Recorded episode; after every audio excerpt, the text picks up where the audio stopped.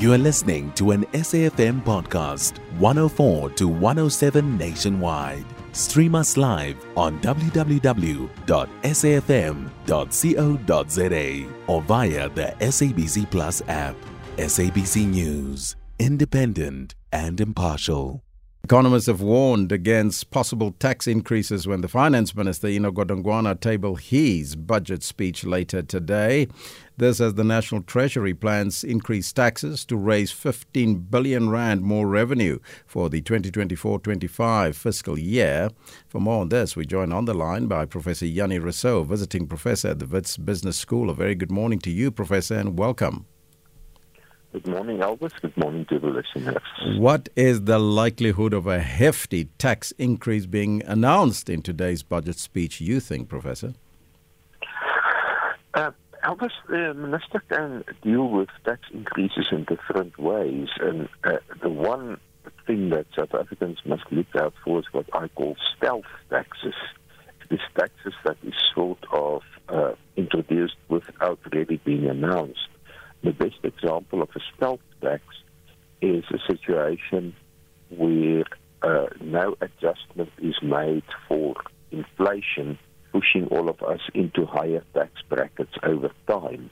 Because economists call that bracket creep. And as a result of salary adjustments owing to inflation, you end up in a higher tax bracket than before.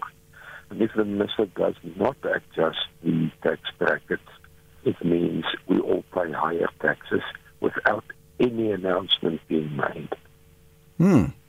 So, is a tax hike the only way to address runaway debt? Or how can the minister balance reduced revenue amidst rising and competing expenditure demands that we have in the country? Well, uh, the way forward, in my mind, is to reprioritize spending and to stop spending on projects and initiatives that simply give no return.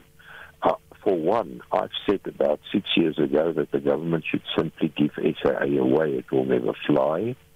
In the period since then, SAA has had uh, financial assistance probably to the tune of 30 billion rands. And now the government is trying to get rid of half of it with great difficulty because SAA is simply a vanity project. We can say the same of Denel, which has now become a vanity project. So one way to spend less as to be, is, for instance, to get rid of state-owned enterprises that simply uh, do not give the necessary returns to the economy. Mm. Now, last night, the president announced uh, the 29th of May 2024 as a date for this year's general elections uh, and provincial elections. How much of a factor will this year's elections play, you think, in the finance minister's decision on whether to increase taxes?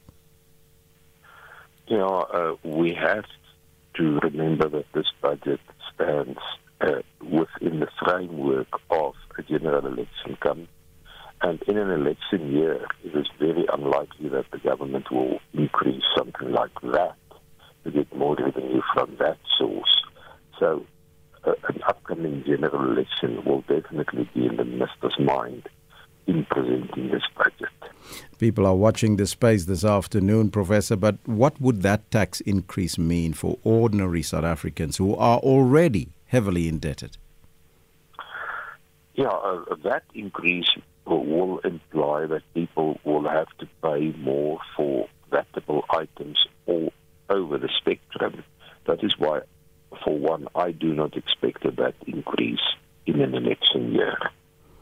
I thank you so much for your time, Professor. That was Professor Jannie Rossouw, visiting professor at the Wits Business School. You can find SAFM Current Affairs on 104 to 107 nationwide. Our podcasts are available for download on all our digital platforms. SAFM, leading the conversation.